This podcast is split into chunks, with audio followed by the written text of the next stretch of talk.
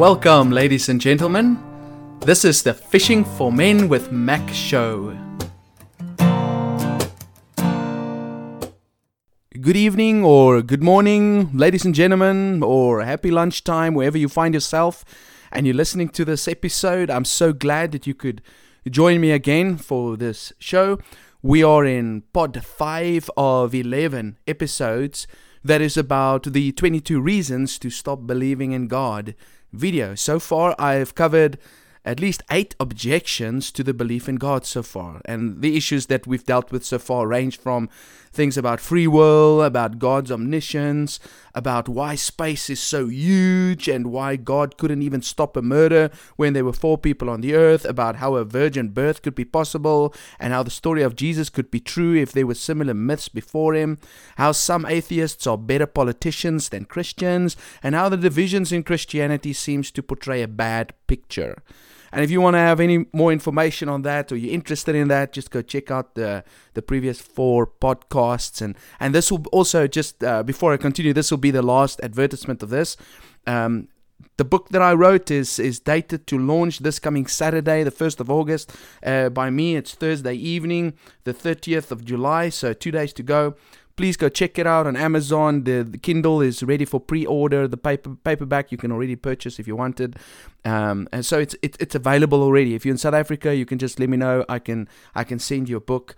Um, and if you'd like to know more about that book, just wait until Saturday, 6 p.m. Saturday. I'm going to do like a 20 minute talk um, live on YouTube and on, on Facebook. Just check that out. And that's 9 a.m. USA time and I'll just briefly explain what the book is about. And, and, and the last time, I also want to say this uh, Podbean let me know last week that um, this, this podcast has had a thousand downloads. And I just want to thank everybody who listened, who has been listening to this year. Um, I don't do this for me, I do this for the kingdom and because I want people to to know the truth and i want people who are confused about life to know that there's a reason why they live that there is a god that is living and that the christian worldview is the only way that life makes sense and as I said before, maybe you uh, don't listen to all the podcasts. That is no problem at all. Just remember these podcasts are there and we deal with the questions that people have out there. And yeah, just refer back to them whenever you come across something that you don't understand or a question is thrown at you that you don't have an answer for. I'm not saying that I've got all the answers, but at least I'm trying to put some some ideas out there to say, look, it's it's not that simple when people say God does not exist. In actual fact, it's it's very hard to prove that Christianity is wrong. It, it's very hard because it's legitimately situated in history. Um, there are writings that are that, that, that, have just been confirmed over the years, and we're going to talk a bit about that um, on this show. So, for today, we are with rebuttal 9 and 10 of 22. Uh, here are number 9 and 10 among the reasons why it is a good idea to stop believing in God, according to that video. Okay, number 9. If you ever wrote a book with that many contradictions in it, your publishers would have to pull it from the shelves. I wish I could say it with the same sort of attitude. Number 10, if God made us in his image, why do we have vestigial body parts and organs that often fail? I think these are pretty good um, questions, a little bit m- more meaty to deal with. Let me start with the first one and let me just repeat it so that your brain juices can start flowing. Um, here it goes. If you if you ever wrote a book with that many contradictions in it, your publishers would have to pull it from the shelves. Okay, so the first thing that I I want to just talk about briefly is this word contradiction.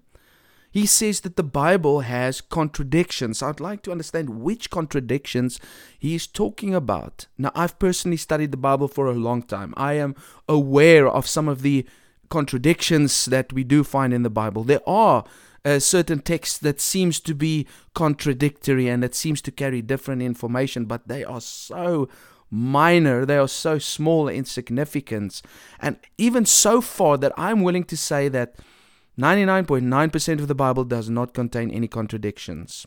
Okay, there there are sometimes small differences in some of the details, but if you look at those details, you come to understand why they are different. Because the Bible have been written by different people. We do not claim that the Bible is like the Quran that fell down out of heaven that was written by God. No, the way that we understand the scriptures have been written, and this is what the Bible testifies to itself, is that it is God breathed.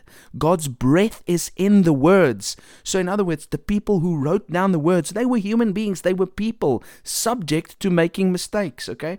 But God breathed and worked through them. So you have when you look at the Bible, you've got a you've got a document that is written by both man and God. Okay, that might sound ridiculous, but look at the cross. Jesus was both man and God. Right? That's the way that God works with the human race. So um, let me give a few examples of these differences that we could pick up in the text. Um, like, for example, the name of a place. Okay, let me give you an example. If if I speak to people and I ask them where they come from in South Africa, some of them would say uh, they come from Rhodesia. Now, Rhodesia doesn't exist today, but I do know that it, there's a country uh, that borders to us that used to be Rhodesia, but it's now called Zimbabwe. You see, so in the Bible, you would have one guy talk about Rhodesia and you'd have another guy talk about Zimbabwe. All right, so you, you see the differences that there are. Um, I had a question recently um, about what was written on the cross Jesus was crucified on. My dear brother um, Archibald sent me this question. Uh, listen to this Matthew Right? Okay, just for those of you who don't know, we've got four Gospels Matthew, Mark, Luke, and John who tell the story of Jesus. Okay, and they all recorded some similar stories. Now, Matthew wrote that this, this wooden plaque that was placed on top of Jesus' head, um, on top of the cross as he was crucified, okay, um, had the following written on it This is Jesus, the King of the Jews. Mark said, This is what was written on it. This is the King of the Jews. Luke wrote, the King of the Jews. John wrote, Jesus of Nazareth, King of the Jews. Do you see how they all differ slightly on what was actually written on this piece of wood on top of the, the, the cross? Now, the question is, who is right? And maybe this is something that seems contradictory to people. The wording is slightly different in all of them. Only John uses the words Jesus of Nazareth. Okay? Um, the question is, do they contradict each other? Is this is this an example of contradiction? Well, in a way, right? But what do they actually do? I think they also actually prove that it is real.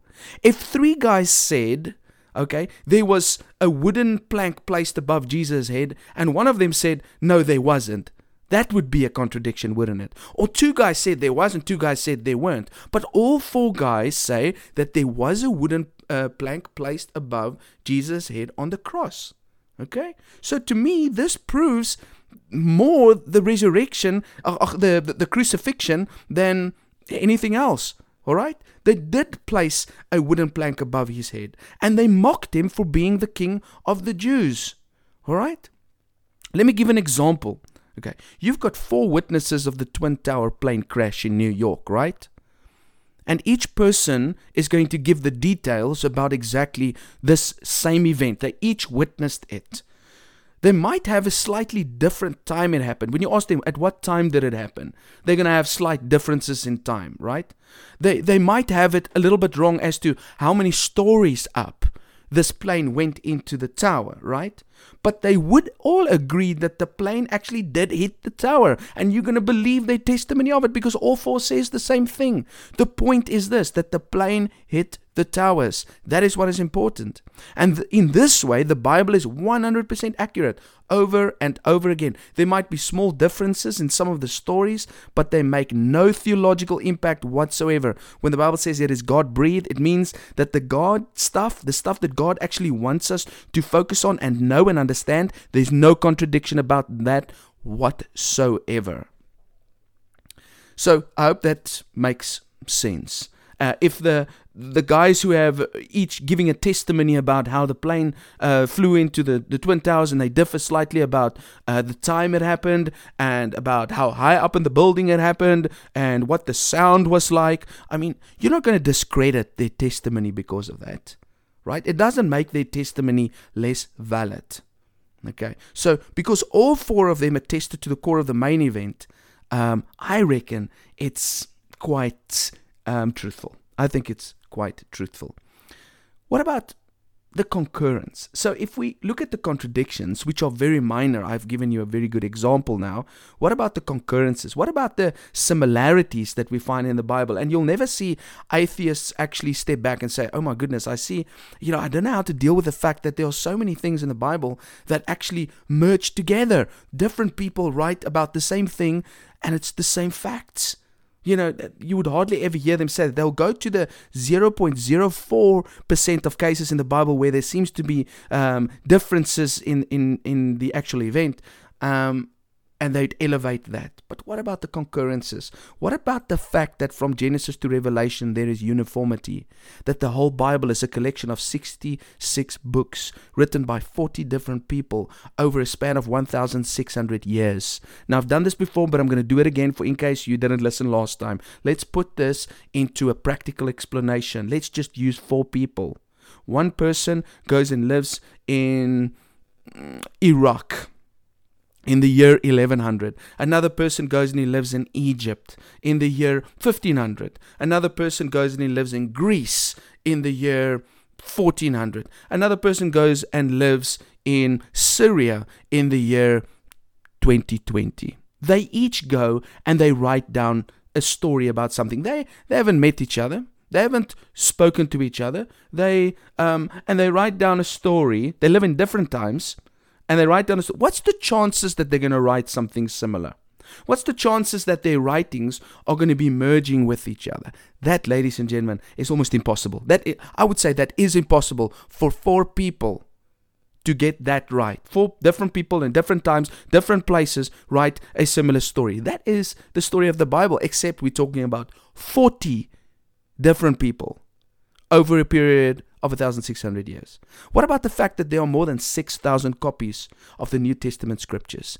These were written by different people in different places. Okay, 6,000 copies. And when you compare these copies, listen to this, they are 99.5% exactly the same. This is not just my words, you can go research this yourself. All of these copies are 99.5% the same. Okay? And the places where there are some errors, it is spelling mistakes or minor copyist errors. What about all the discoveries that have confirmed the facts of the Bible? There's not been one archaeological discovery that has contradicted the biblical record. People have tried, Thousands of discoveries have been dug up to support the biblical text. How is it possible to write down a fake document situated in history that does not contradict the discoveries beneath the soil? I mean, if the Bible was made up, I'm sure that sometime or another they would have found something that says, no, the Bible is totally wrong. Okay, let me give you a few examples. I mean, the prophecies of Jesus in the book of Isaiah I mean, the, these prophecies were made about Jesus and about what's going to happen on the cross 700 years before it happened. Okay? And so for, for a long time, scholars looked at the book of Isaiah because we had copies that was uh, that, that that wasn't that old. That was some of the copies were written after Jesus had lived.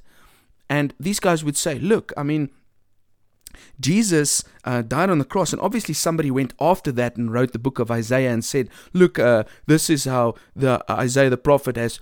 predicted what would happen on the cross, but in actual fact, it's already happened. So let's just write down a few things that seem like they were prophecies until in the 1940s, a young shepherd boy walked into a cave and he found copies. He found the Dead Sea Scrolls and he found scrolls that Isaiah wrote, copies of Isaiah's writings, okay, that dated a thousand years earlier than the writings that we had. Okay, so now there was evidence that 700 years before Jesus lived, Isaiah already said that he would die on the cross, that he would be born of a virgin, etc., etc. So every time people criticize the biblical text, God like comes into the picture and he just gives evidence for its um, its reliability. What about the discovery of King Sargon's temple in Assyria? They said this king never lived. Okay, then on the banks of of of the um, Euphrates River, they dug up his palace. Okay, what about Pontius Pilate? They said he didn't exist. In 1961, they found limestone with his name inscribed on it. In 2018, they found a 2,000 year old copper ring with his name on it. They believed the Hittites that the Bible speaks about, it wasn't a real a nation. And then in the 19th century, a William Wright found monuments confirming their existence. I, I can go on and on and on. There are thousands of such examples. And another question if the Bible was so blatantly contradictory, would the human race not have already rejected it like 2,000 years ago? Wouldn't we already have said, like, look, this is junk, this is just a bunch of rubbish that was written by somebody, right? Surely someone must have seen the errors and thrown it away. The Bible has been hated and burned for thousands of years, yet it has never been destroyed. Today, 3.2 billion people believe in it and trust it. Are they all irrational and incapable of seeing these apparent contradictions? No. There's something special about the Bible. Now, I just want to read you some thoughts that I came across this week that was written. Let me read it to you. A few years ago, H.L. Hastings, in a book entitled Will the Old Book Stand, said, The Bible is a book which has been refuted, demolished, overthrown, and exploded um, more times than any other book you have ever heard of. They overthrew the Bible a century ago in Voltaire's time, entirely demolished the whole thing. In less than a hundred years, said Voltaire, it will have been swept from existence and will have passed into history. But here we are, we still have the Bible, man. The Word of God is living and it abides forever, the Bible says of itself. Man cannot destroy the Bible. We might as well put our shoulder to the burning wheel of the sun and try to stop it on its flaming course as attempt to stop the circulation of the Bible. Men have died on the gallows for reading it and have been burned at the stake for owning it. Tortures too fiendish to describe have been visited upon delicate women and tender children for looking on its pages. Yet, in spite of the strongest forces that hell could unleash, and in the face of the animosity of tyrants and despots, there are more Bibles in the earth today than there are copies of any other book ever written by the hand of man. The indestructibility of the Bible is proof that its author is divine. I've just written a whole bunch of things that people have written about it, and I wanted to for the show, but I thought I'll leave it for another future show. But if you go look in history how the Bible has been persecuted, you'll be blown away that it still exists today. And yet it is being printed, it is being sold over and over again. How's it possible that this book can continually live like this and make such a big impact in the world if there was no divine influence. So that's the first point I'll just talk about for today, the first rebuttal um, about the contradictions in the Bible. Let's go to the second one. If God made us in His image, why do we have vestigial body parts and organs that often fail? All right, I, I like this question. It's not a um, very deep and difficult one, but uh, this question of we're made in God's image, you know, and this is the sad part for me is that, you know, people who criticize Christianity, you know, they don't even know what they're talking about. I mean, really go check out what does it mean to be made in the image of God. I mean, what is this guy assuming? He's assuming that God looks physically like we do, or that he has bodies like we do. Being made in God's image has nothing to do with our physical bodies. Okay? God does not look like us. The Bible says that God is spirit. John 4, verse 24. 1 Corinthians 15 and verse 50 says, Flesh and blood cannot inherit the kingdom of God. All right? How can we go to God's kingdom in these bodies? 1 Corinthians 15 says that we're going to have different bodies. Okay, he says that there are heavenly bodies and then he says that there are earthly bodies. All right, so we don't have the same body as God. When the Bible says that we are made in God's image, it is about our inner being, about our consciousness, about our ability to love and be loved, and about our moral free will. Okay, it's important to know that. And I think some Christians don't even know that that's what it means to be made in the image of God. And then he talks about, and I think it's maybe important to just talk about this idea of failed bodies. Some people's organs do fail naturally. Some people are are born like Nick Vujicic. He's born without limbs and and and and you know, some people are born with, you know, with holes in their hearts, for example.